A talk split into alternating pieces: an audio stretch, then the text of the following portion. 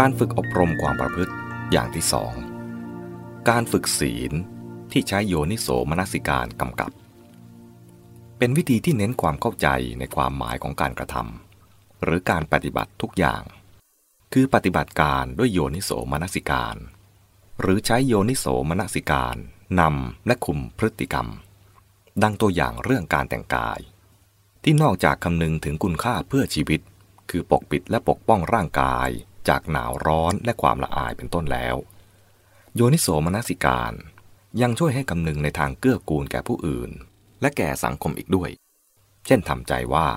เราจะแต่งตัวให้สะอาดเรียบร้อยอย่างนี้ เพื่อความเป็นระเบียบดีงามของสังคม เพื่อรักษาจิตใจของคนอื่นที่เขาพบเห็นให้เป็นกุศล เพื่อช่วยเสริมบรรยากาศให้คนอื่นๆ มีจิตใจผ่องใสโน้มน้อมไปในความดีงาม ไม่อวดโก้อวดฐานะ หรือจะล่อใจเร้าอากุศลผู้อื่นให้หลงไหลติดพัน หรือมีจิตคิดแง่งอนว่า จะทำตามใจฉัน ใครจะว่าอย่างไรก็ช่าง ดังที่ได้กล่าวมาแล้ว ตามวิธีนี้กัลยาณมิตร เช่นครูจะช่วยได้ โดยแนะแนวความคิดให้เห็นช่องทางพิจารณา และเข้าใจความหมายของพฤติกรรมนั้นๆ ไว้ก่อน แต่เมื่อถึงเวลาปฏิบัติ นักเรียนหรือผู้ปฏิบัตินั้น จะต้องทำใจพิจารณาเอาเองทุกคราวทุกกรณีไป ตัวอย่างอื่นอีก เช่น ในการไหว้กราบแสดงความเคารพ ผู้กราบไหว้พระสงฆ์หรือแสดงความเคารพผู้ใหญ่กว่า อาจทำใจให้เข้ากับความหมายที่ถูกต้องดีงามเป็นกุศลของการกระทำในกรณีนั้นๆ และเวลานั้นๆ ดังเช่นว่า เราขอกราบไหว้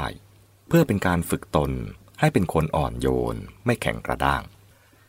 หรือเรากราบไหว้ เพื่อเชิดชูระเบียบเพื่อความดีงามของสังคม หรือเรากราบไหว้ เพื่อเป็นเครื่องหมายแห่งการเทิดทูนธรรมที่ท่านผู้นั้นเป็นตัวแทนอยู่ หรือเรากราบไหว้ด้วยเมตตาหวังดี หวังประโยชน์แก่ท่านผู้นั้น เพื่อเป็นเครื่องช่วยระวังรักษาท่าน ให้ดำรงตนอยู่ในภาวะและฐานะที่ดีงามเหมาะสม หรืออย่างน้อยที่สุดว่า เรากราบไหว้นี้ เป็นการจับประพฤติธรรมในส่วนของตัวเรา ให้ถูกต้องให้ดีงามที่สุดของเราก็แล้วกัน ดังนี้เป็นต้น ทางฝ่ายพระสงฆ์ผู้ใหญ่ หรือครูที่เป็นผู้จะได้รับความเคารพกราบไหว้ ก็อาจทำใจเมื่อเขากราบไหว้เคารพตน เช่น นึกเป็นโอกาสที่ได้สำรวจตน ว่าเรายังเป็นผู้มีคุณธรรม ความประพฤติ สมควรแก่การได้รับความเคารพกราบไหว้อยู่หรือไม่ หรือนึกว่า ท่านผู้นี้อยู่ในฐานะที่เราพึงแนะนำได้ เขากราบไหว้ถูกต้องหรือไม่อย่างไร เป็นโอกาสที่เราจะรู้ไว้ และค่อยนำมาแนะนำด้วยความหวังดีต่อไป หรือมีใจอนุโมทนาว่า ท่านผู้นี้คนผู้นี้จ้างเป็นผู้มีคุณธรรมสูง รู้จักรักระเบียบของสังคม รู้จักให้เกียรติเทิดทูนธรรม หรือทำใจว่า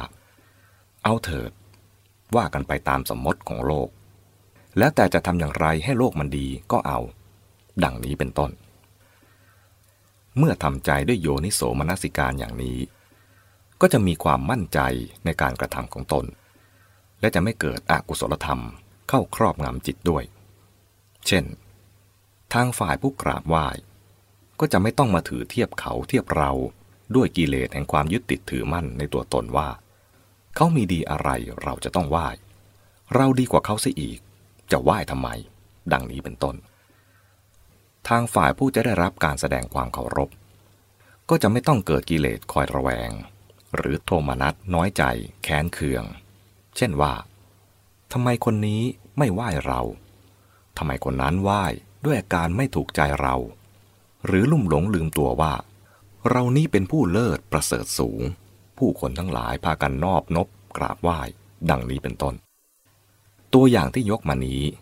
ล้วนเป็นโยนิโสมนสิการแบบเร้ากุศลธรรม และให้เกิดสัมมาทิฏฐิแบบโลกีเท่านั้น แต่ก็จะเห็นได้ว่า วิธีฝึกข้อสองคือการฝึกศีลที่ใช้โยนิโสมนสิการกำกับนี้ ประณีตลึกซึ้งกว่าวิธีที่หนึ่งที่ฝึกโดยอาศัยความเคยชินและศรัทธา วิธีฝึกแบบใช้โยนิโสมนสิการนี้ สามารถป้องกันผลเสีย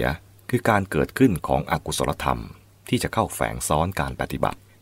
ซึ่งวิธีที่หนึ่งป้องกันไม่ได้ เป็นการปฏิบัติอย่างมั่นใจด้วยปัญญาทำให้เกิดความเข้าใจเป็นสัมมาทิฏฐิเพิ่มขึ้นเรื่อยไป พร้อมกันกับการฝึกศีล และปิดช่อง ที่จะกลายเป็นการประพฤติปฏิบัติศีลด้วยความงมงาย ที่เรียกว่า ศีลพัตะปรามาตวิธีฝึกที่ถูกต้องตามแนวของมรรคอย่างแท้จริง คือวิธีที่สองที่ใช้โยนิโสมนสิการกำกับ หากจะใช้วิธีที่หนึ่งที่ฝึกโดยอาศัยความเคยชินและศรัทธาควบไปด้วย ก็น่าจะได้ผลดียิ่งขึ้น แต่จะใช้วิธีที่หนึ่งอย่างเดียว นับว่ายังไม่เพียงพอสำหรับการศึกษาที่แท้ เพราะในการศึกษาที่ถูกต้อง ภายนอกเริ่มต้นด้วยการฝึกขั้นศีล แต่ภายในต้องใช้โยนิโสมนสิการสร้างปัญญา ให้เกิดสัมมาทิฏฐิพร้อมกันแต่แรกเรื่อยไป และเมื่อทำอย่างนี้ ก็เป็นการใช้โยนิโสมนสิการในทางปฏิบัติ ซึ่งใช้ได้ตลอดเวลาในชีวิตประจำวัน ไม่ใช่รอเอาไว้พิจารณาความคิดอย่างเดียว ที่ว่านั้นไม่ใช่แต่ในขั้นศีลนี้เท่านั้น แม้ในขั้นสมาธิและขั้นปัญญาแท้ๆ ก็จะต้องใช้โยนิโสมนสิการอย่างนี้เรื่อยไป สัมมาทิฏฐิและองค์มรรคทั้งหลายภายใน